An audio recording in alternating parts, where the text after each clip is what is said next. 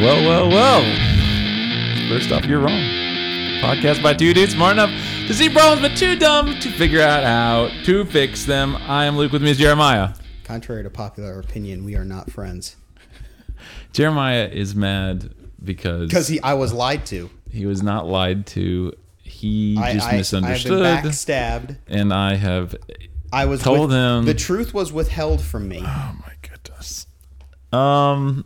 And when I asked a very straightforward and specific question, Luke gave me a seemingly straightforward answer that now you said after the can I break the rules of something? No, And I said no. You can break any rules you want. No. But that didn't That mean not. you can break Do you want me to read the text? I will post the receipts to the conversation in our page on our well, page. okay. uh, This is like I'm sorry. Okay, let's let's maybe. All right. So, shout out to my brother-in-law who I talked to last night. Said he listens to our show, enjoys it a lot. I asked him why he enjoyed it. He said because you guys talk about stuff that I've never heard anyone else talk about, such as Christian influencers. That was two weeks ago, and also he liked Veggie Tales. I think everyone liked Veggie. Tales. Yeah. Veggie Tales was a good one because we all grew up with it. So that's it. Any announcements from you?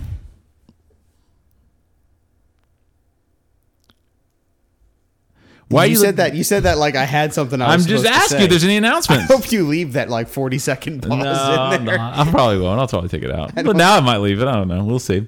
No, I have no announcements. Hit it with a disclaimer. All right, as you guys know, this podcast is mainly opinion based. Of course, as Christians, our utmost authority is Scripture. However, some of the topics we talk about they may not be directly covered in Scripture, or they might be gray areas in the Christian life. Our goal is to make you come away thinking of things differently than you thought of before, or maybe thinking about new topics you haven't thought of. With that said, Luke, what are people wrong about this week? People are- lying to friends. Is it half truths? All right. All right. All right. Calm down. Is it shaming your friends? Well, I guess some people might call it a half truth. Might call it shaming your friends. You know, I don't know. What do people? What do uh, you know? Our I, I just call Arminian brothers do. You know, I just call, I just call you plain rude, that's In, interesting. indecent. people are wrong about Calvinism once again. Part two, Part two. electric. Don't say it. Everyone says that. So lame. Just like your excuses for why you're not doing the. Oh, I will mm. leave. I will leave. Okay, the, just leave. You- Um, you- bold talk for someone in kicking distance. yeah, well, why? Why would you do that? I don't Because. understand. This is ridiculous. You, calm down. I don't You- know why I'm thinking about this now. You- but have you ever seen the video of the people? I think it's like they were standing outside an abortion clinic protesting, and this soy boy dude with like two lip rings and long hair walks up and he starts trying to argue with them and tell them they have to leave.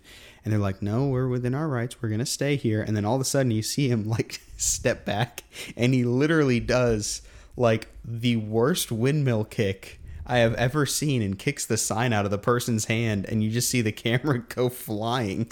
And it's like what kind of escalation was that? it went from literally like, "Hey, you guys shouldn't be here. No, we're within our rights." To windmill kick from the ninety. But you, but, you say, but you're saying it wasn't. It wasn't even a good windmill kick. No, no, no, no. So it was wasn't even like- no. It, yeah. it, it wasn't like. Was oh, it a kid holding the sign too? Like I mean, that's the only way to make it worse. I can't remember. I can't remember who. Was when I went out in. Colorado and we did that, I mean, we didn't have anyone walk up to us, but like you know, it's like we're on a huge, major highway when we were doing it. Um, but that was one of my favorite times of protesting. I don't really usually go out and protest stuff, but that was so much fun because if I have to go do something, I'm gonna just do it to the best of my abilities. I'm literally in the street, walking out into oncoming traffic, making with the sign that says "honk for life," and then I have all these people like giving me the finger. Um, that was more of people because we're in Colorado at that, so you know more people giving me the finger than like honking. Um, but boy, I mean, I was getting. I mean, as much as someone could get into someone's face while you're driving, I was doing it. I was worse than like the homeless people that asked you for change at the at the exits, especially our exits going to the to the church. Anyway, uh, so this week, like we said, we're doing Calvinism part two. Last week was kind of like an overview, history, all that good stuff.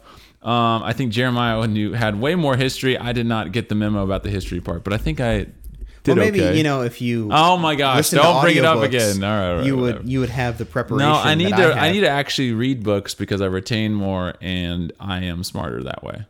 Almost like we're two different people and we both learn in two separately different ways. And we should play to our no skills. one okay no one learns more through audiobooks L- literally the majority of people do. no they don't because then they go oh i read this book well i forgot all the maybe, stuff in it maybe no, I'm not gonna make that joke. That's right, that's so right. So what this week I figured I, I mean, isha really have some grace and be kind isha jeremiah isha I'm not the one not having. You're the one having. isha gentleness okay What, what are you even doing? isha all right That- this is a restart right now of the podcast, okay? Because Jeremiah and I have been in a little fight, little scuffle, but now we're going to get back into what really matters, We, we engaged in some fisticuffs That's beforehand. right. So with the overview being done, we kind of got the good history lesson last week, and by kind of we did.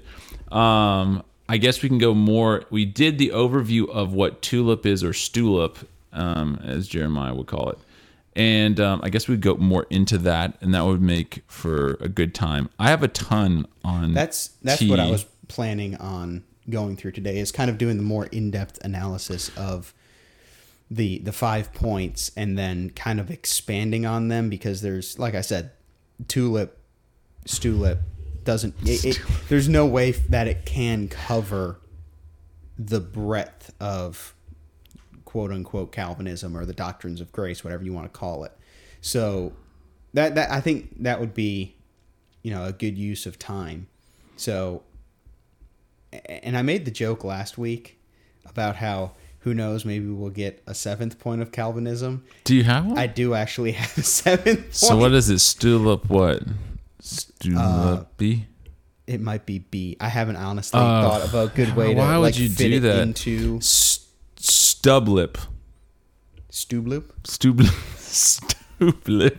That's what we'll have to make it. Wow, that's great. Stublip. All right, sounds good. All right, well, yet. do we want to start with sovereignty of God then? Yeah, I think that would be a good place to start. All right, what does that mean? Uh, it means that God is sovereign. Next question. Next question, baby.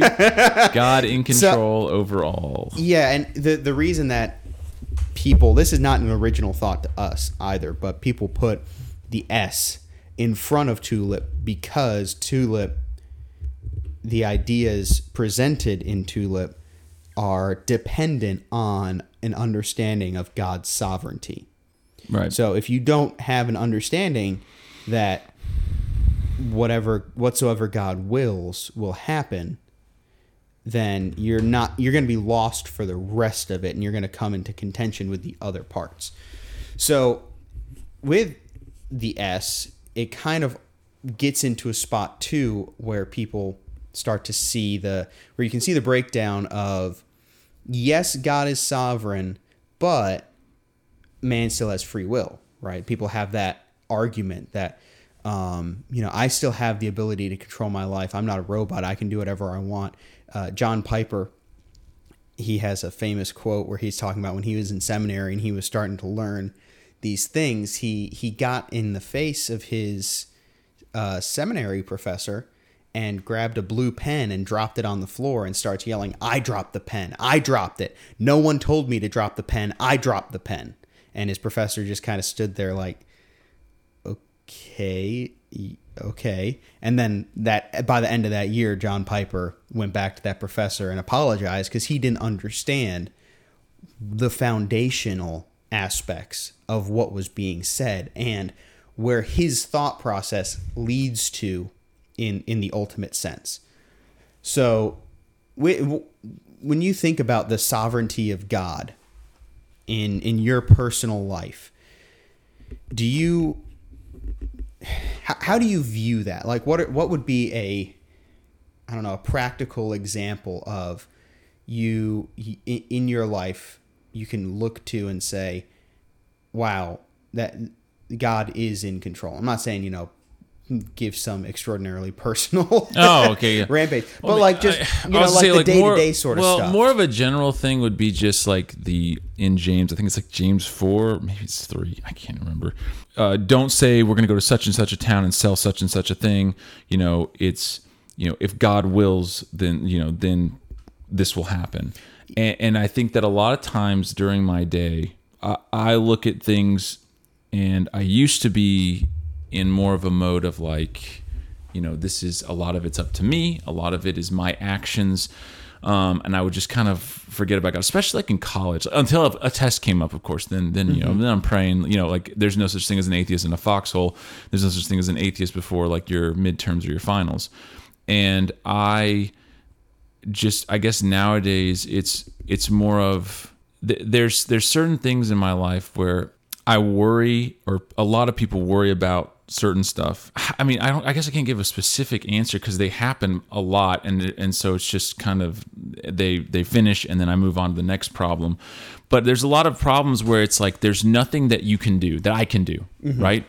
And in that moment, it's like th- this is where God comes in, and God comes into everything. But I'm saying this is where like a man really can look at it and go, God is completely in control and there's absolutely nothing that I can do about this situation. It's already been ordained from the beginning of time, and therefore there's nothing for me to do here but wait to see what has been ordained and what is going to happen and then move on from it. Learn from whatever happens or do or respond to whatever happens and then mm-hmm. move on. I mean, with, with with me, like you said, the the you know we should continue to such and such city, Yeah. and we will stay there and buy and sell and get gain. But also, just just the fact that I'm here in general, like I'm not talking about. Yes, I'm talking about my my physical life, but I'm talking about that that you know we live. I live in Alabama. We live in Alabama, right? Yeah. the fact that I'm here is a testament to God's sovereignty. I was, you know, I've lived all across the world at this point, and because of God's sovereign will, I mean, I didn't want to leave Guam. I, I, I grew up there. That was my home. I didn't want to leave. I was used to that, and we we had to leave. God brought some things to happen that kind of put me and my family in a position where we said we don't have a choice to stay here anymore. Where there's some things that were going on that we couldn't physically and, and emotionally be in that place. So against my will, we came to Alabama, and through that, what's happened? Well, I met my wife, who's the greatest person I've ever met. You met me. Yeah.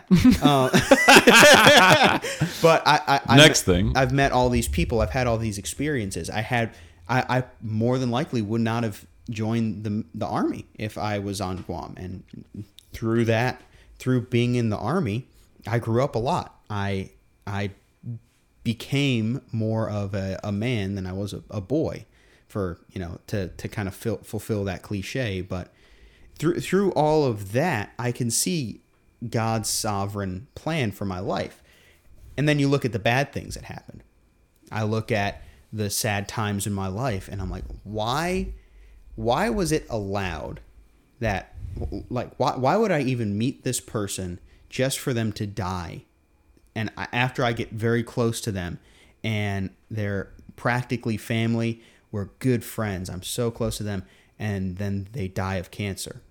And now I'm in this position where I, I'm heartbroken. I don't know what to do. I'm, I'm devastated. And then 10 years later, I meet someone who just had the same thing happen.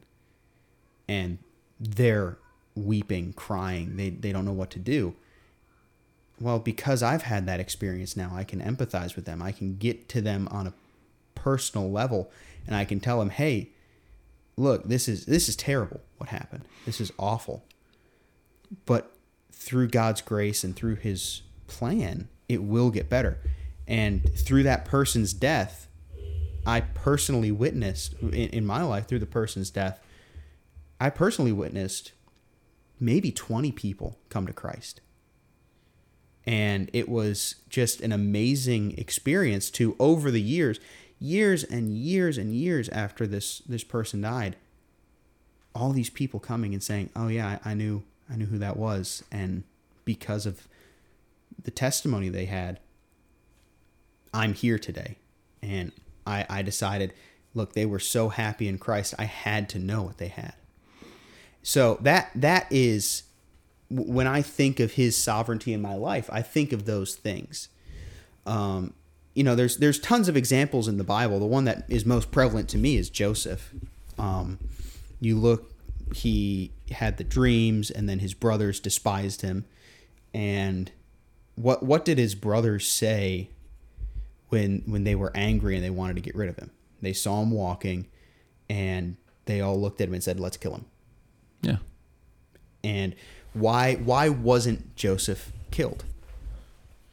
Because it wasn't ordained. Well, he doesn't know that for years and years and years. He Yeah. he just knows He doesn't I know got the my brothers threw me in a pit them, and yeah. sold me in, sold me into slavery. Now I'm in Egypt, and it takes in the Bible it goes from Genesis 37 is when he gets sold into slavery to Gen- Genesis 50 when he it was the final chapter of Revelation of Genesis. of Genesis.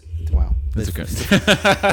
Revelation. Wow. I, I, I missed it so I could not have missed it farther. the whole Bible about Joseph. Um, Crazy. The final chapter of Genesis, it says, "And Joseph said to them, Do not fear, for I am for am I in the place of God? As for you, you meant evil against me, but God meant it for good, to bring it about that many people should be kept alive, as they are today. So do not fear, I will provide for you and your little ones. And he comforted them, and he spoke kindly to them. All that happened. He, him being sold into slavery, his brothers being restrained to say, you know what, we aren't going to kill him. We're gonna we're gonna sell him into slavery. And through that evil, through him going, being sold to slavery, working in Potiphar's house, being thrown in prison after being wrongfully accused, years after being thrown into prison, being brought to Pharaoh, then being made second in charge over Egypt. So that way, during a time of famine, he could provide food for his family and his brothers who sold him into slavery years and years beforehand. And then, not only that, bring that family to Egypt to save them from that family, from that famine. All of that was brought about by God's sovereign plan. That wasn't accidental. That's what every, and that's what a lot of people will chalk it up to is the oh it was all just coincidence. Same thing in our lives. You know, something happens, someone dies or passes away, and the good that comes. Well, that's just coincidence. Um, you know, uh, you, you lose some some game or you lose a contract. Like I, I guess we're more like you know adults now. So you lose a contract or you lose for me like I, I'll lose a, a house or something. Or I don't I don't get it or I don't get to buy it or it doesn't sell for as much as I wanted to. And then it's "Oh, I don't I needed it to sell for this because of whatever. And then something comes up. A nice like the best way I can describe it is I I try to buy a house. It doesn't. I can't do it.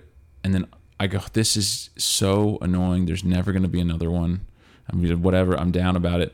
And then because that house I didn't get it, the next one comes up even better, better price, better whatever. And again, you can say that's just coincidence. Oh, it's just you waiting. But there everything's just coincidence uh, just a big bang just a whatever i mean someone is orchestrating all this like if you look what is it you can look at creation like that's your sign of like this is like something's out there. Something has created this. And it's the same thing with all these quote coincidences. Like at some point you got to ask yourself why does all this stuff like happen?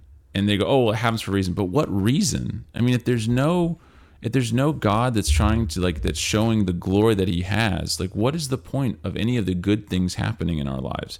What is the point of of his sovereignty showing through things? Like if there's just oh it's nothing, it's just a it's the universe, whatever. Is that like the new thing? It's like it's just the universe?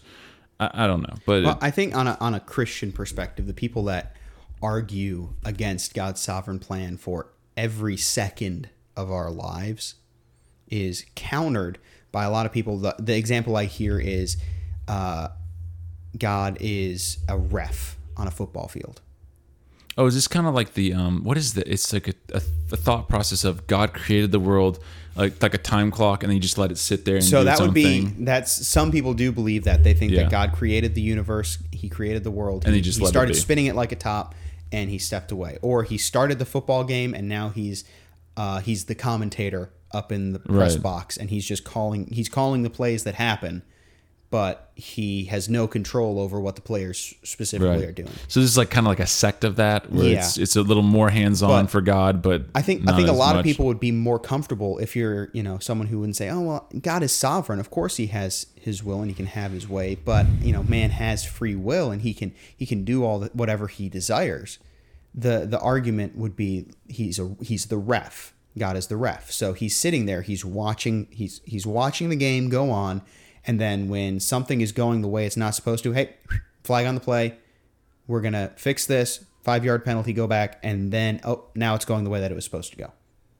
So that is where a lot of people fall. And that's where i fell for a while too is mm-hmm. i have the control of my life. And you know as a player on the team and i can mess up. I can go against what the coach is saying and i can go do this and i can go do that. But if I get too far out of bounds, if I'm off sides, if I, you know, I don't know, roughing the passer or whatever, I'll get a flag on the play, unless I'm the Chiefs, and then okay. NFL is scripted. it is scripted. Um, but I'll get a flag on the play, and then I'll get a penalty, and you know that'll be my being. I'll be chastised and get thrown back. You know, five yard penalty or whatever. Um, that's not what what is happening. it it is explicit in the Bible from beginning to end that hey, God is in control. Now, man, what man can do is say in our fleshly nature go that is the way that God has planned for me and I am going to defy what God is saying and choose the wrong because God's intentions are only good hit through the perfect purpose of his will. Even though it may not seem like it to us. Exactly. It might not seem like, you know, being sold into slavery for years This is and years good. is a good thing.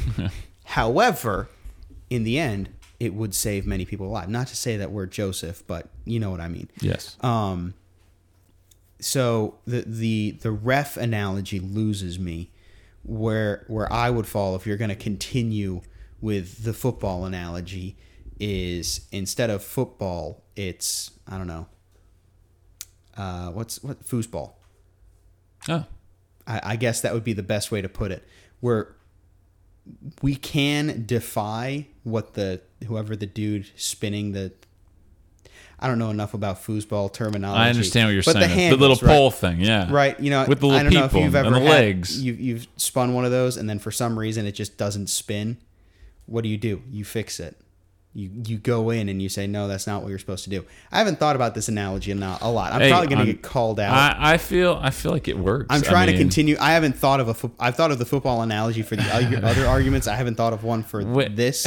It's fine. When I, I, probably shouldn't use analogy. I should probably just use the Bible. when But I, when I think talk, of this, like me. I said, when I think of the sovereignty of God, it, it it it almost it is a little comical to me for people to be like, no, no, I get to choose. I guess in God's sovereignty, He chooses to not exercise it and allow you to have your free will. I mean, that's kind of what I guess we're getting to with it, it because if God has the sovereignty, He has full control over everything. Like we we talk about, He's you know, like I said, He ordained something, right? I say that a mm-hmm. lot in my life, where someone's complained about something. I said, "Well, this has been ordained, so don't worry about it. Like this is what's supposed to happen, and it's happening." Um, you know, it's it's a good thing when like you got political candidates. You don't like one, you like another one. Well, this is I'm sorry, but it's been ordained by God already. Like this has already been stamped into time. too. Yeah, but but you're but then when it comes but again, like I said last week, when it comes to your salvation, that's when we start throwing a hissy fit. No, no, it's me, me, me, as opposed to it was ordained by God. So I I, I don't really understand where we get off on that part. It, it doesn't make much sense to me in And why, in that respect. why would we want an inconsistent God who may or may not interfere? And what is it? God is the same from the beginning of the Bible to today. He's never changed. He doesn't change. He's an unchanging God. There's something that what's his Spurgeon says, and I don't remember what the word is, and it's such an easy word, but it's okay. Uh, Spurgeon said something. Spurgeon okay? said some cool word, and it means unchanging God. So, but that's what he is. And so, sitting here being like, well, you know, he he's in control of everything, But when it comes to like the most important thing that you all learned about, I uh, know, but the most important thing, which would be your salvation, all of a sudden, no, no, God gives the free will on that one. Like it's completely up to you. It has nothing to do with Him. And then they'd be like, well, we don't say it has nothing to do with Him. Um, I mean, it, either it's like Him doing it or it's you doing it. So you got to choose which one. You can't be in the middle, wishy washy, and tell me, no, uh, you know, it's it's kind of a little bit of 50 50. No. Christ, the Holy Spirit works in you.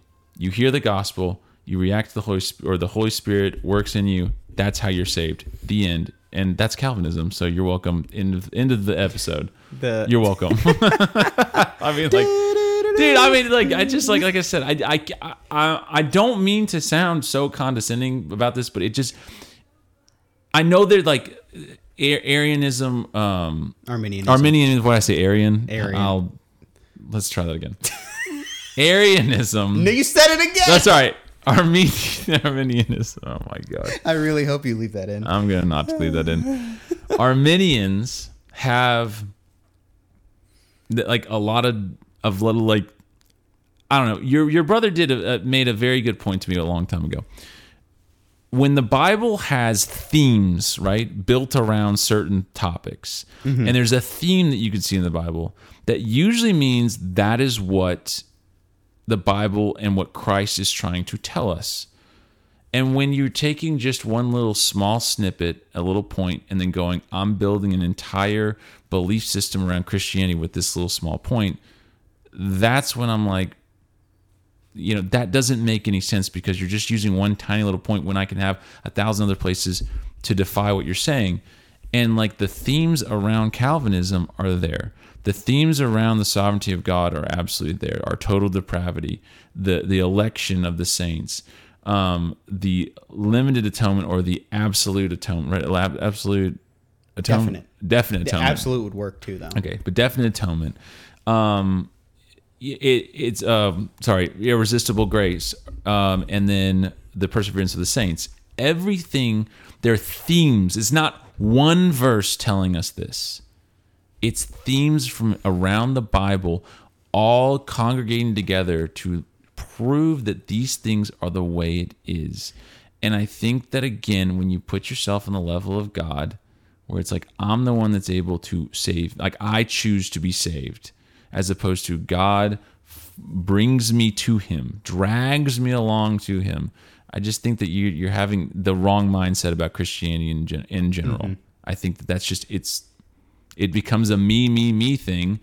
And I know that then there'll be all the arguments about no, no, it's you know, but I have to make that decision. Like I, I just don't, I don't agree with you. I, I the, the evidence is overwhelming. I forget exactly where, but Paul, I believe twice in his letters, refers to God with the Greek word despotos, despotos, despotos, I think, which translates to despot despot is a tyrannical ruler. He is an absolute monarch. Oh yeah, yeah. I actually have heard this. I know. So, how can you say that God is a despot, but we have full control of whatever we want to do?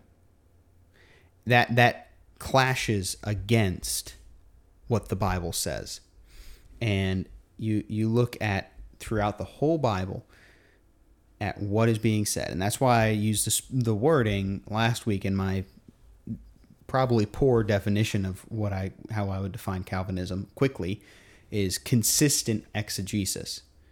Right? You have to be consistent in your method of interpretation. You can't take certain verses to mean some things and then when the same theme is being brought up later in the Bible, take it to mean something completely different so that it suits your personal viewpoint you look beginning of Genesis, early in Genesis, you look at Abraham when God was making or Abram, I can't remember who it was what his name was at that at this point. Abram. But during when when God made his covenant covenant with Abram, he told Abram, take these animals, split them in half, and uh, set them up on altars. That was in that time a custom if you were going to make a covenant or a promise with someone, you would take animals and you would split them in half lengthwise and lay them with a path in the middle. And when you were going to make the promise with someone, what you would do is like if you and I were making a promise, we would cut the animals in half. We would hold each other's hands and walk through the midst of the animals, the middle of the animals, as a signification to the people around that if either of us break our promise, so make us like make us like these animals. That is that is the the allude the uh, visual representation. So God makes a covenant with Abraham and has Abram cut those animals in half. And what does God do? He puts Abram to sleep. And he shows Abram the presence of God going by himself in the middle of these animals. Why didn't Abram walk with God? Because Abram's going to break the promise. Because Abram cannot by himself uphold the standard that God has laid out for man.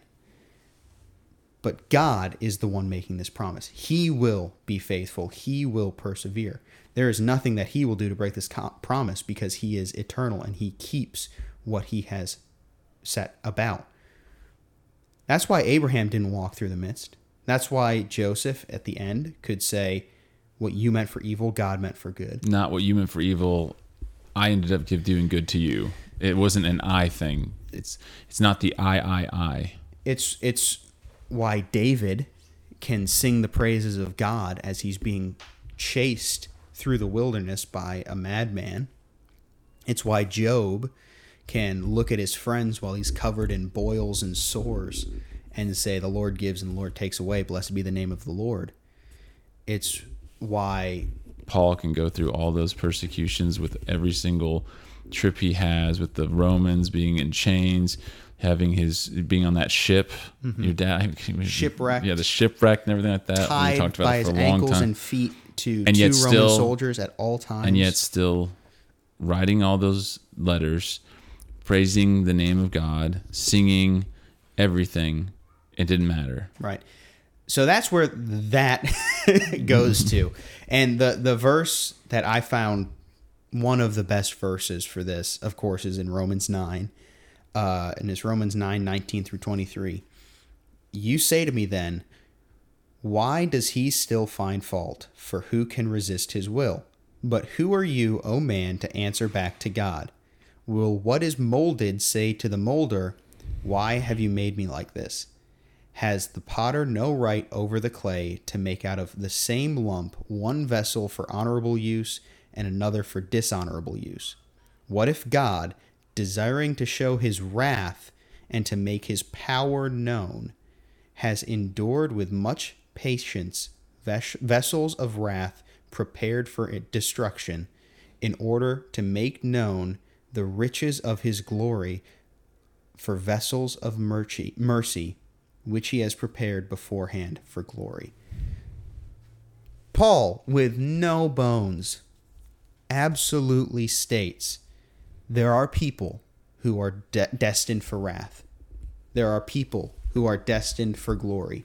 And who are you, man, to look at the one who made the vessels and say, Why did you do this to me? And I forget who it was. It may have been A.W. Tozer or C.S. Lewis. I can't remember who it was. But someone said that if God were to go down to hell and open up the gates and say, To everyone in hell, all is forgiven, come to me, they would slam the door and no one would go. Because that is how terrible man truly is. And that is how sovereign and perfect God is. And with that, what do you have about our next point? Okay. wow. Total depravity, right? Total depravity. The T, the great T of What's the T, this. sis? The T. Thank you. All right. I mean, this one. So pretty much every single point that follows this is based in this principle of of just being absolutely depraved humans, being dead, being dead to sin, Dead in our trespasses. dead in our trespasses. Yes, born born into it as well. I mean, I think I had someone ask me a, a few weeks ago. What look? I mean, what does the baby do that's a sin? Like you know, when Jesus was born, was wasn't didn't he do what all these babies are doing? And I'm like, yes, but Jesus wasn't. He wasn't born of Adam. That's the difference. He didn't come. He came of the virgin, and and that's and that's the big difference that makes it so that he is not one of us in the sense of he had a sin nature when he was born. Like, yeah, sure. When my when my daughter is born, she did not come out of the womb and just start sinning automatically. Same with my son. They don't just sin. They don't actually really they don't I don't think they have it's not they don't have the capacity. They don't have like the mental acuity or the physical attributes to be able to do those things. But they have the sin nature from Adam passed down to all of us. And it is just the it's the way it is. Again ah, golly. I i just i get frustrated with it, it it's it's a frustrating uh it's a frustrating thing this whole this whole topic of calvinism because again and it's because i it's because i'm a depraved sinner I think it's especially with with this. This is one of the reasons why I I don't like the term Calvinism and why John Calvin himself did not like the term Calvinism. He hated that people began to call it that during his day. And of course, you know, we use it as shorthand Yeah. because it's easier to say than a lot of other stuff, the doctrines of grace and things like that. But saying Calvinism and then talking about total depravity makes it just seem like, oh, well, they're the people that think man is just awful, degenerate people that can never do anything good. get ready for luke's list oh my goodness But then, oh, it's a good one but and then we have no free will and all this. That's all John Calvin ever taught. Yeah. you know, that's that what people have in their minds when they hear the term Calvinism. That's why I'm not a huge fan of that term. Of course, I use it because again, it's good shorthand. Um, people kind of, most people, well, not most people, a lot of people would have a general understanding of what you mean when you say that. Um, but especially with this, if you don't, again, it, it's like the sovereignty of God. If you don't have certain presuppositions going into it, you're not going to understand as it goes on. You're going to lose track of things. So if you don't have the concept of original sin nailed down, you're going to lose track of the total depravity part as time goes on. And back in Romans, Romans 5 12 through 17, sorry, long verse, but kind of needs to be read. It says, Therefore, just as sin came into the world through one man, and death through sin, and so death spread to all men because all sinned. For sin indeed was in the world before the law was given, but sin is not counted where there is no law. Yet death reigned from Adam to Moses, even over those whose sin was not like the transgression of Adam, who was a type of the one who has who was to come. But the free gift is not like the trespass. For if many died through one man's trespass, much more have the grace of God and the free gift by the grace of that one man, Jesus Christ, abounded for many. And the free gift is not like the result of that one man's sin. For the judgment following one trespass brought condemnation, but the free gift following many trespasses brought justification.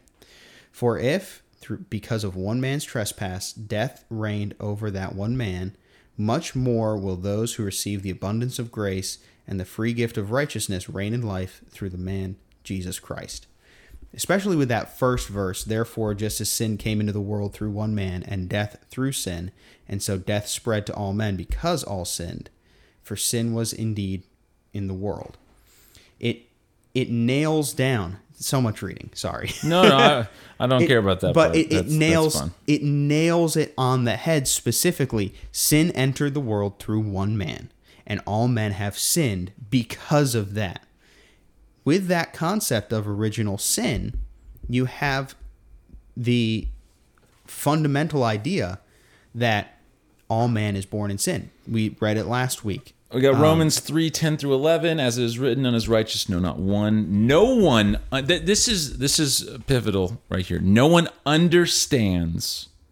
No one seeks for God. That's ESV, by the way.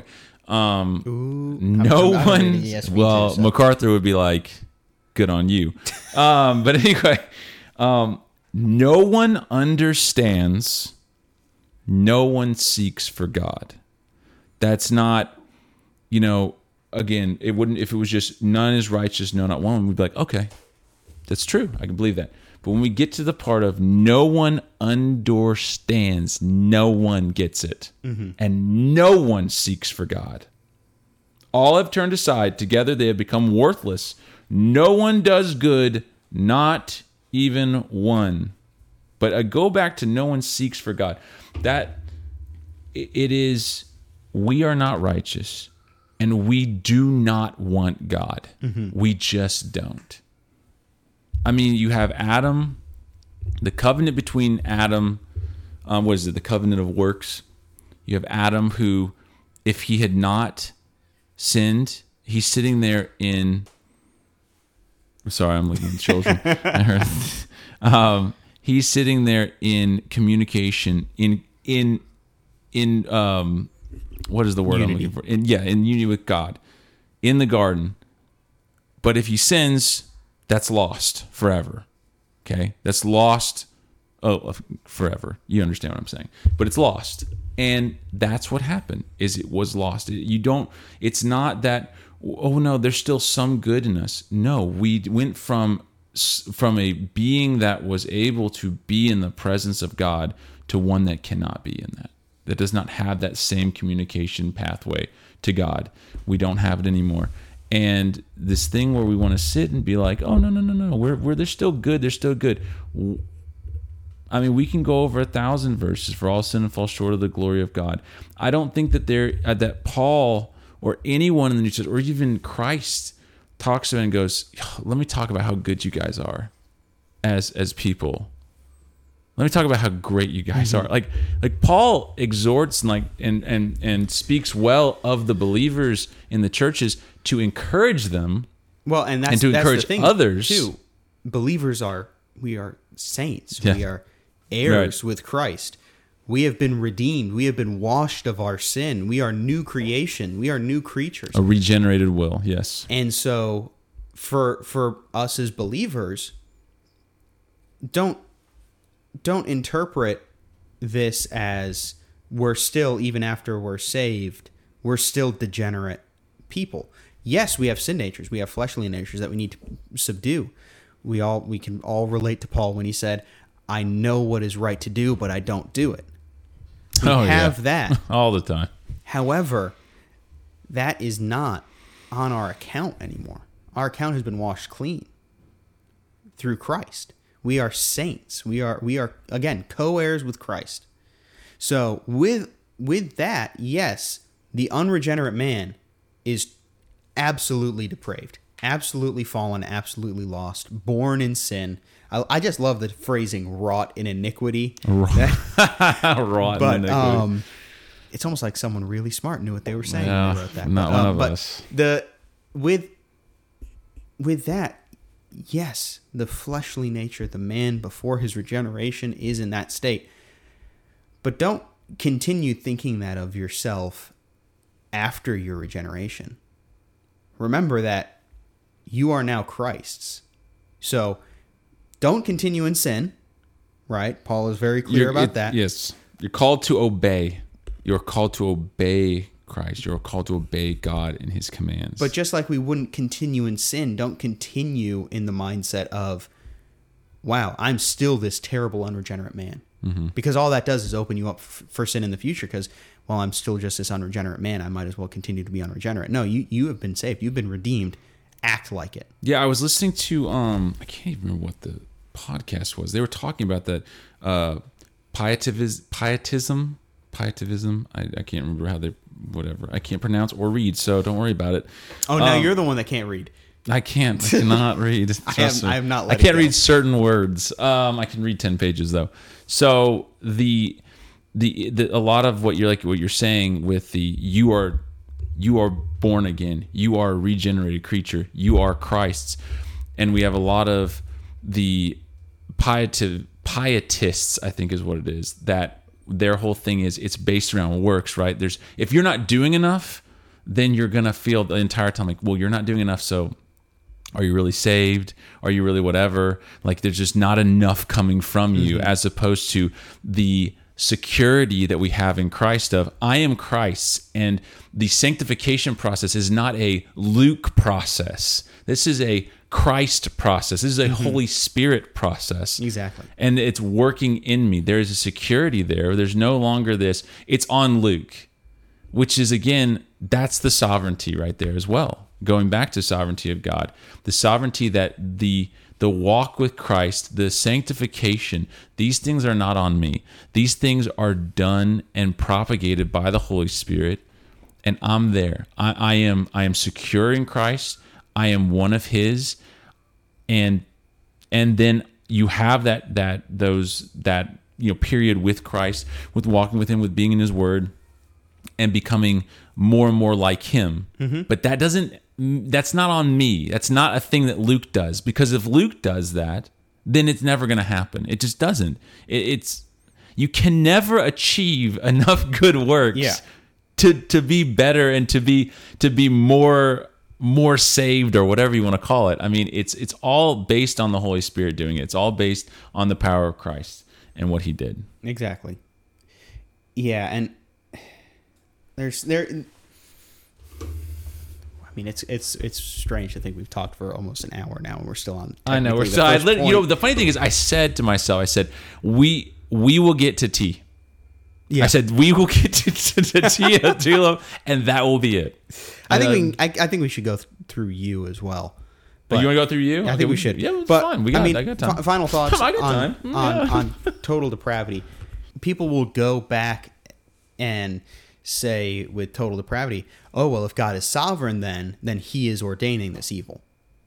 Right. So, how, how would you respond? Just put you on the spot. If someone says the the God of Calvinism just puts uh it just he since he's in full control of everything he's just allowing people to be evil and to be sinful and he he's not only allowing it he's ordaining it because if he's in full control he has to allow it he has to ordain it I hate when people put me on the spot. i these- know you these do Very, I know very, you do. Call very it, interesting. call it payback for previous these very interesting questions that it's very hard to to give a good answer at least i think is a good answer when it comes to evil like why does evil happen i think there's many verses i think there's one in ezekiel um, about like you know why the good die young and things like that i think and that's billy joel that's not Billy Joel. That is I'm the song. Good job. Anyway, but it, it talks about, you know, there's things that which we as humans can't see, we can't fathom, and Christ, who's in control, knows what will happen to those people and takes them away. I I, I gotta I'll have to find that verse. I have it. I just can't. I'd have to go on. I'd literally have to go on TikTok to find which one it was. In in why evil happens or why God allows evil to happen um, because it's he can show his glory through it. I mean, if if everything I guess was great and dandy, there's no trials, there's no tribulations. Where uh, go to uh, not Romans, uh, First Corinthians or Second Corinthians twelve. I mean, when I'm weak, then I am strong. Where do we see the power of Christ? Where do we see that power of the Holy Spirit? We see it in our in the problems, in the hardships, in the stats, bad things that we go through. So Christ is using these things as a way in which to glorify himself, to show his to show the believer, to show the non-believer, hey, this is my power. When you are weak, I am strong. I will get you through this. I always do. I never forsake you.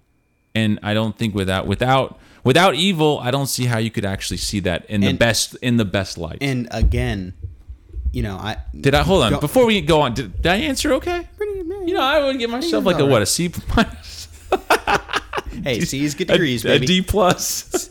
How you did in medical school All right, I didn't even make it. I didn't even make it. I didn't even but make it. um and on top of that too all all the verses that i brought up before about how we are when we're born we're in our we have a sin nature Mm-hmm.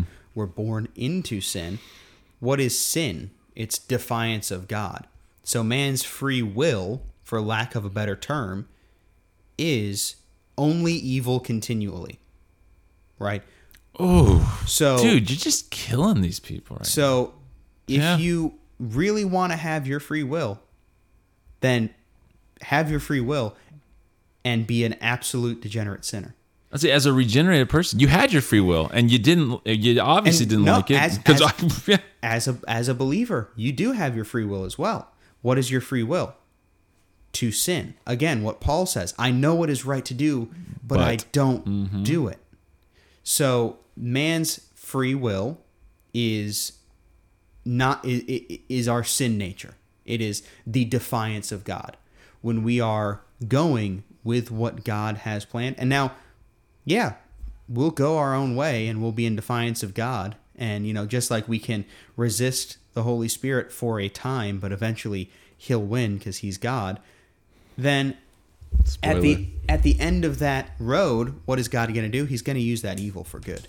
He knew where you were going all along. He allowed it to happen, but he will restrain you, just like he restrained Pharaoh, Pharaoh's army for a time, and then allowed Pharaoh's army to go and charge after the Israelites and be entirely destroyed. So, does God allow evil? Does he perm- does he permit evil things to happen? Yes, but is God responsible for that evil? Absolutely not. Absolutely not. Man is responsible. Do you think we can get through you? I think we can get through you. I mean, we could try. I'm down with it. I mean, we had like 10 we're, minutes we're at that we cut 50 out minutes right now, so we can do it. I'm Yeah. fine with it. Yeah. So you unconditional election. You have a fancy new elder way of saying that.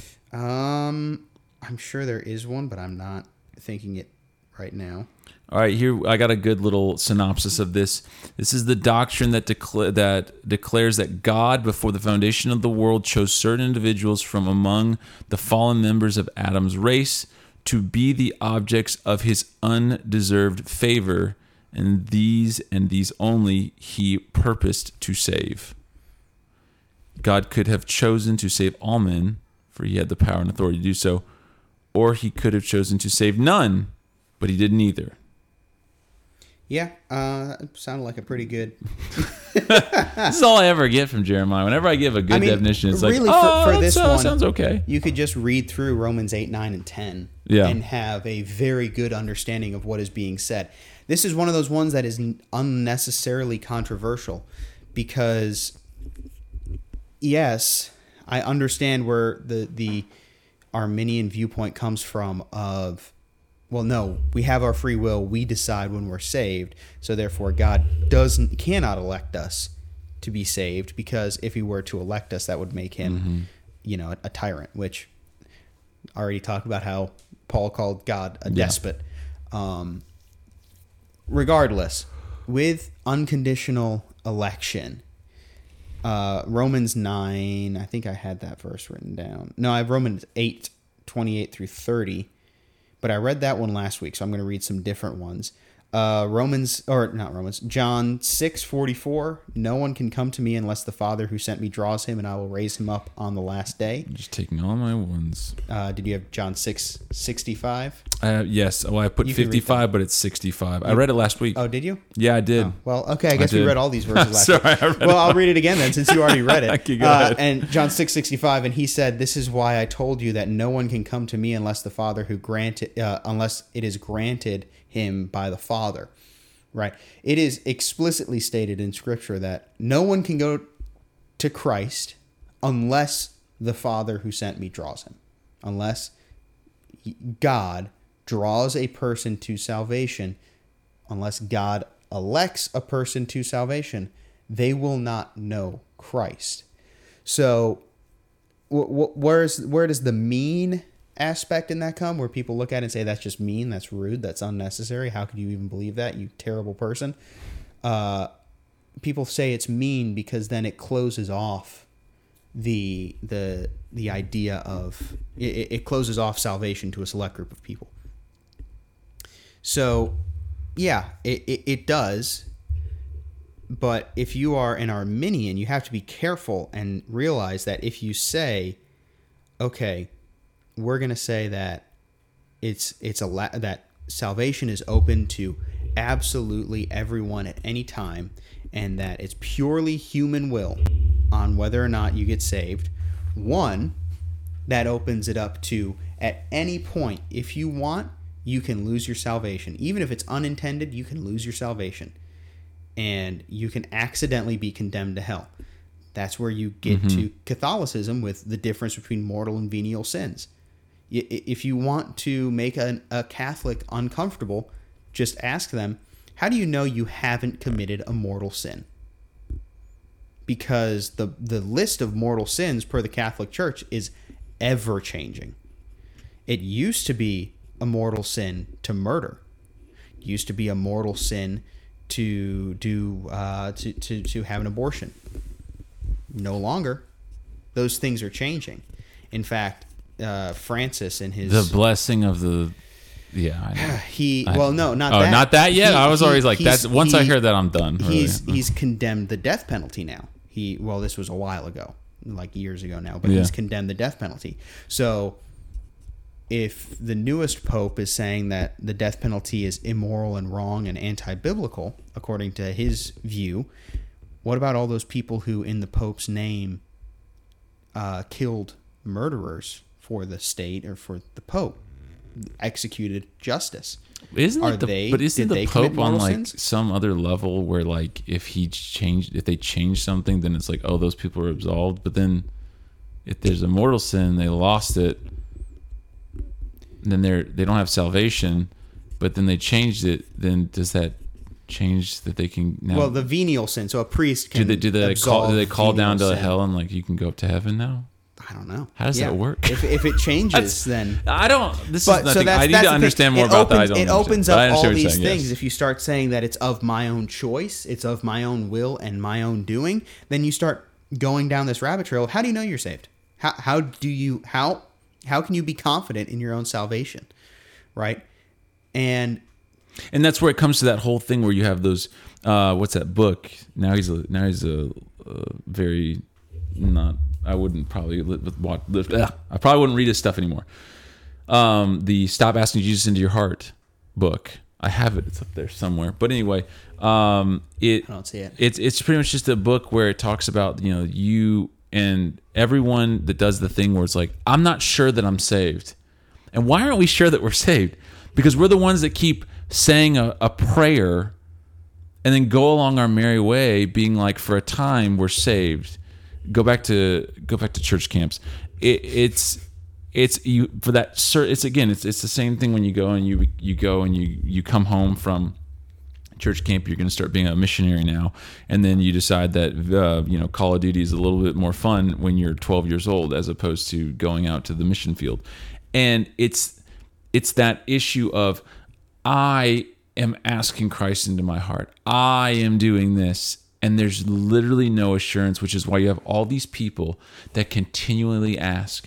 And i'm not going to say that i wasn't one of them because i absolutely was because my whole thing when i grew up was if you just ask christ into your heart you know you're saved. And so i would do that but then i would look at it and be like i'm i don't look at my life. And then you have you have that that pietism going on where it's like I don't see the the the goodness in my life, the good things. I must not be saved. I'll just ask again. This time it will work. So I'm sorry. Every single time after that, you're just gonna it's gonna work this time. How many more times did I do that? Four, five, six, seven, eight times. I think it was until my cousin gave me that book, um, Reformed Baptist pastor, and uh, what's it, alumni of Master Seminary gave me that book and was like, well, just read this and it will help you out a lot. And it did because I was like, wow, it's almost like I need to stop looking at me as the person doing this and look at Christ and look at the Holy Spirit as the ones doing this. There's no longer Luke being the one that needs to. What shall we say then? Is there injustice on God's part? By no means. For he says to Moses, I will have mercy on whom I have mercy, and I will have compassion on whom I have compassion. So then it depends not on human will or exertion, but on God who has mercy. For the scripture says to Pharaoh, For this very purpose I have raised you up, that I might show my power in you, and that my name might be proclaimed in all the earth. So then he has mercy on whomever he wills, and he hardens whomever he wills. No, it almost sounds Romans like 9, 14 you know the 18. unfairness that everyone argues and gets mad about, which is what comes down to the argument of against Calvinism. Um, it seems like that there you go. And- I mean, again, why is it that you get to decide how God is? I'm just confused at that. it, it uh again with with verse 18 specifically so then he has mercy on whomever he wills and he hardens, Hardens, yep. whoever he, whoever he wills that's not pharaoh wasn't the only person who person whose heart was hardened god has hardened many people. He has hardened the hearts. But that's less important than whom he has shown mercy on whom he has called. So again, we, and right after that section comes the whole point of should the should the clay look at the potter and say, "Why have you turned me into this?" Right. Right. So say- we got 2 Timothy 1 8 through 9. Therefore, do not be ashamed of the testimony about our Lord, nor of me, his prisoner, but share in suffering for the gospel by the power of God, who saved us and called us to a holy calling, not because of our works, but because of our own pur- of his own purpose and grace, which he gave us in Christ Jesus before the ages began. Where was that? That was Second Timothy 1. You said Second Samuel. I'm so sorry. I don't even, I don't even have Samuel on the mind. I don't don't, know know, where, where that, that even came from. from. Yeah, I have no clue. Second, thank you for being like looking at me like I was like, wow, I guess it's not landing. Um, yes, second. No, it Tim- landed. I was just like, Second I didn't know. Wow, that was Samuel's Samuel. going hard. Second Timothy one eight through nine. Okay, that last part again. A holy calling, not because of our works, but because of His own purpose and grace, which He gave us in Christ Jesus before the ages began. So the the idea of unconditional election is a it's a fatty morsel to chew. Yes. Right? It's it's difficult to get through. But when you get through it and you look at the entirety of the Bible, you come to an understanding of wow. God showed mercy on me. Why? Why? Isn't that incredible? Why? Hmm. Stop stop thinking about it in terms of I can't believe God would harden Pharaoh's heart. Think of it. Why would God let me? Why would he let me in? What did I do? Cuz praying a prayer that that didn't do it. What It- it what did he see? It didn't do it the third time either. What what did what did what did God see? in I don't know what he saw in me. I, I so- yeah, exactly. I don't think any of us can ever describe what he saw. That's the beauty of the unconditional election principle is that it's it's not just that he has chosen certain people before time. It's that he chose you before time. And w- w- when you realize that and you start to think about the the the eternal God coming down in the form of a man and dying on the cross, your sins were on his shoulder. Jer- Jeremiah's, Luke's. Mm-hmm. He knew exactly who he was dying for. And that unconditional election is not only an unconditional election, it is a effectual call and we will be affected by it. That was really good. Do you have a list? Got We've a- gone long on this episode. I got a list. I feel like I have. I need to. Whatever. what? I, I just. I don't know. There's so much more to talk about, and I just feel There like I is. haven't. I haven't. I haven't got said, half- like, we got I, I just feel like I haven't through. said anything. Like I say stuff, and I'm like, I haven't said anything because there's just too much to. My head spins. Next week I'll. I don't know. All right, we ready for Luke's list? I think we're ready for a Luke's list.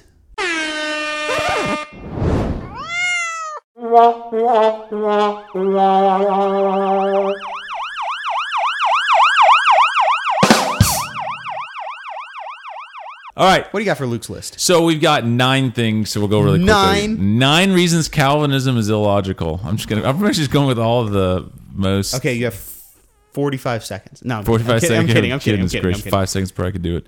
All right, first one. Logically, it encourages abuse. Calvinism bolsters the worst in human nature. It encourages bigotry, chauvinism, and even something else. I don't really know what that word is. I could read ten pages a day. I read 10 pages. I just don't understand what I'm reading, okay? Except for the thes and the ands. I got Um, no, the- I, I I would refute that. This is like the third episode in a row where I have not been able to read a word, and I self consciously throughout the week. And we had someone at church come to me and go, Areopagus. Areopagus. and I'm like looking at them, I'm like, what what do you want from me? I don't know what to tell you. I I can't beautiful. read, okay? I hate I hated reading. I try I like reading now, but I'm really bad at it. That's beautiful. I didn't know someone did that. Yeah, too. they I did. Areopagus. I'm like, all right. Uh-huh. Gonna do yeah. that from you from now on. Areopagus. Okay. So it's encourages abuse. Um, yeah. No, it, it I I think again that falls on the individual person, and of course I'm not going to say that every Calvinist is perfect. Well, the Nazis were supported by Calvinistic What? thinkers. No, That's what this. it literally says that. No. There are many examples of this, and that's one of them. Yeah, like uh, I don't know, maybe Dietrich Bonhoeffer, who was murdered. Okay, I don't even know who that is. All right, we're gonna go to logic number one, or the illogical number one. Logically, it makes no sense. We believe Wow. that God made Great each person point. with an amazing capacity for learning and development. We say things like, "You can be anything you want to be," or "You can do." Why is that? That's man's words. That isn't in the Bible. Yeah, again, that that's a Eh, Okay. that's yeah, starting the wrong direction. You're starting on the ground floor and going up to this top instead of starting. Calvinism strips us completely of the one liberty that of of the one liberty that means the most: the liberty to accept or reject Christ, the freedom to be self-aware and honest about personal weakness and failure. Wait, why does that give take away the f- freedom of that? What How about how about it? It gives a definite answer. Dude, to this just gets you- worse. I mean, like you're, you're like you're. This, this is a good one. Okay, let's just say, here we go. All right, are you okay over there? Yeah, next one. Sorry, I messed up. Okay, you messed I'm, up. I'm trying to fix it. All right. Logically, it is cruel. Hell is a threatening ideal. Yes, it is. Thinking you might go there because you weren't chosen for heaven is a horrible is horrible in many ways. It smacks of partisan ad, of partisan attitude, encourages a cliquish. Okay, again, this just goes down to what I. Jeremiah has all these really good thoughts, and I have like the ones that are very um, milk toast, which is you. J- this person is just very upset that it doesn't seem fair to us. Yeah. It doesn't seem just to us. It doesn't seem like it's what we would do as good quote unquote human beings. Yeah. Therefore, it's bad. Obviously, I know better than God, so this is the way it should be. Yes, and this, and even if you can show me the verses, because there's not, I don't, there's not one verse in here so far. Well, And it, says it says whosoever. there you go. That's right. Whosoever that I call. Okay. Logically, it logically it disavow or disallows the simplest moral choice of all. The decision to get saved is a moral choice. According to Calvinism, it is a choice no one is capable of making. Is decision to get saved a moral choice? I don't even know how to respond. I would say no question. because it's not a choice. We don't get the choice.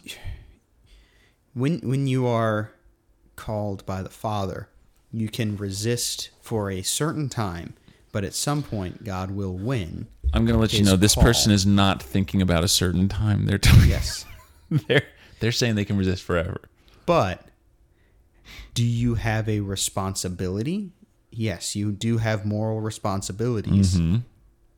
I don't even know if the but they're talking about I- moral. see, that's the thing. I don't know a moral choice. about- what what does moral to them mean? That's Yeah. what because when the way I'm reading moral is we're talking about like a human level moralism. We're not talking about like the the moral laws of God. Well, that's not what we're talking about here. We're talking about something that is a inhuman in nature. Yeah. In, in this person.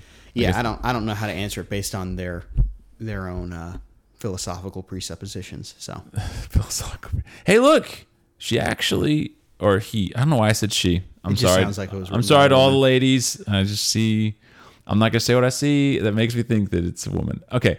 The person that hears my words and believes on him that sent me has everlasting life. John five twenty four. It can't get simpler than that. Yeah, but I, I mean, we just read how many verses today that literally. Or well, how about that you cannot understand if you There's no not one who underst- given the understanding. Okay, okay, let's keep going. Okay, well, I don't know which one we're on, but we're to keep moving along here. Logically, it excuses tragic choices. Here is what we have the simplest moral choice is not possible. All other more moral choices, all more complicated, would be po- would not be possible either. What that means then is that only the choices that the only choice humans can make are immoral what you talked about free will. I think that's what she's saying. Yeah. When you talk about the free will is the one that's going to that's us sinning. Yeah, and I don't know the the the, the her her arguments aren't really making sense to me. But the the best way I could put it, if you Take a look at this is a woman. It's a dude. Is it a calling her her? but the Uh, I don't know. It's NSP. E N N I S.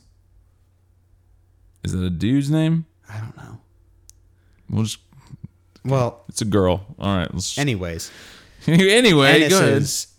Argument there, but does man have free will? Yes. Does God have free will? Yes. Whose free will is going to win in the end? God's, because his will is more free than man's. Yeah. So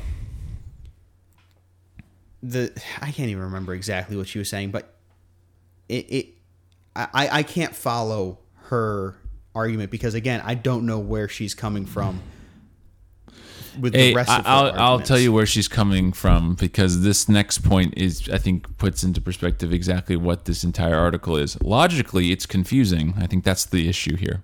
I think we're just a little. Wait, con- that's her argument. That's her. That's one of her points. oh, logically it's confusing. I, yes. I, I think it is, and I think that maybe a little more exploration into just instead of just bringing up one verse that says all the the person that hears my word and believes on him who sent me has everlasting life maybe going and and seeing other things like this reading written- john 6 This is written by someone who has a vendetta. it sounds like it They, they have some. every challenge against calvinism is met with by with by okay i'm not reading that wrong i'm just No, I think I think it's in- correct grammar. with by an unending, twisting, tangled maze of arguments, keeping track of each argument, how they're interconnected, how they interconnect, is like playing 15 games of chess simultaneously. Very few people can do it. Well, you have your whole life to figure it out. Logically, it contradicts what the Bible says. Logically, it does not. A few of the verses Calvinists have written volumes to explain, or maybe I should say correct, follow. God will have all men to be saved and to come to the knowledge of the truth. That's 1 Timothy 2 4. And here, here we get to the point that I, we haven't had time to bring up, which is the difference between God's prescriptive will and decretive will. Mm. So, or that's not the right way to put it. There's a, there's a better way to put it, but his his desire, God's desire, he did not desire that the wicked should perish. He he mourned for the destruction of the Amorites, and but he wills what will happen. His desire was for Joseph to go to Egypt. Or his his sorry, his will was for Joseph to go to Egypt. He didn't desire for him to be sold into slavery. His brothers did that out of the evil of their heart. So the the what was her argument again? I kind of lost it. In my, Uh, it was that it contradicts the Bible. it, co- it contradicts the, so, so his, us saying oh his the the his, it's saying his- God will have all men to be saved and to come to the knowledge of the truth. I'd like to see the rest of that chapter. One, I can't remember everything going on in that chapter. But two, again, it goes to the difference between his desires and his will, right? There, that's a whole other topic that we may have time to get into next week. But Yes, the Lord is not willing to willing that any should perish, but that all should come to repentance. which is true. Yeah, I- again, like you said, desire versus his will. For whosoever shall call upon the name of the Lord shall be saved. You're right. When we are called to do so. Okay. Yes. Very good. Logically, it encourages Christians to lie. What the heck? Huh? We are commanded to preach the gospel to everyone. To everyone, Jesus plainly said, "Go into all the world and preach the gospel to every creature." Mark sixteen fifteen. But that means Jesus is commanding us to lie. If only some are elected. Okay, this is one of those the, the elect thing that I I, I I talked about last week. It was the point that you made a long time ago to me, where it was like it's not saying as Calvinists we don't go and preach the gospel because you know God's going to save whoever the Holy Spirit has to work in them. Yes. We are the vessel. Yes. We can be used as that vessel. Calvinism is literally hearing the gospel, the Holy Spirit working, and calling you to God. To God. That's it. That's what it is. Hearing the gospel, you believe the gospel because you're being called by the Holy Spirit. The end. So this thing where it's lying, no. You hear the gospel. We need to hear it. We have to spread the gospel. You will know when we spread it to you, and the Holy Spirit chooses to draw you towards Him. That's it. So if He doesn't, He doesn't.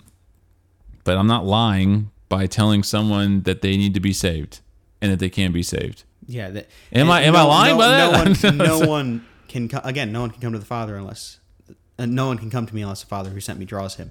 So me talking to someone, witnessing to someone, and saying, "Hey, come, be saved, repent and believe the gospel," and then them saying, "Yeah, I repent and I believe the gospel." They can't, they don't have the capacity to repent and believe the gospel unless they were called by the Father. Right. So it's not lying; No. it's a command. I'm not saying. I guess it would be to me. It'd be lying saying you can do this. Yeah. If you say this prayer. Okay. Anyway, all these observations make Calvinism unfair, and like I said, folks, that's the basis of a lot of this. Is it's just unfair to us in our perspective Mm-hmm. as humans. That's just what it is. it's like like I've said I said it 5 minutes ago I said in the last episode it's starting at the bottom and looking up and saying this is how it's supposed to be instead of going from what has been described at the top and what has been outlined perfectly at the top and looking down at everything below and saying this is how it is right there I need to stop talking, otherwise it's going to be another two-hour episode. but anyways, uh, where can people find us, Luke? No. Ah, well, with that, that concludes Calvinism number two. And next week we still have uh, which ones? Uh, uh, do we have B? so we, we did we got through you. We got through you. Yes. Yes. So we did. We have limited atonement, irresistible grace, perseverance of the saints, and B. and B, which I should probably go ahead and spoil, otherwise I'll forget what I'm talking about. Go ahead. What is it? But Bible. Bible? Yes, that's that's what I was. I I don't like I said I didn't have anything nifty, but how do we how do we know all of this Oh. through the inerrancy of Scripture? I guess I uh, could have I, done. I mean, another I literally, I thought, tulip. I. I, I thought there was the way you said that just made I, I was like, what are you even talking about? Even though, Bible. Makes Jeremy, where can people find us? You can find us on Instagram and TikTok at First Off You're Wrong. You can also email us at contact at First Off You're Wrong. Make sure you spell your right.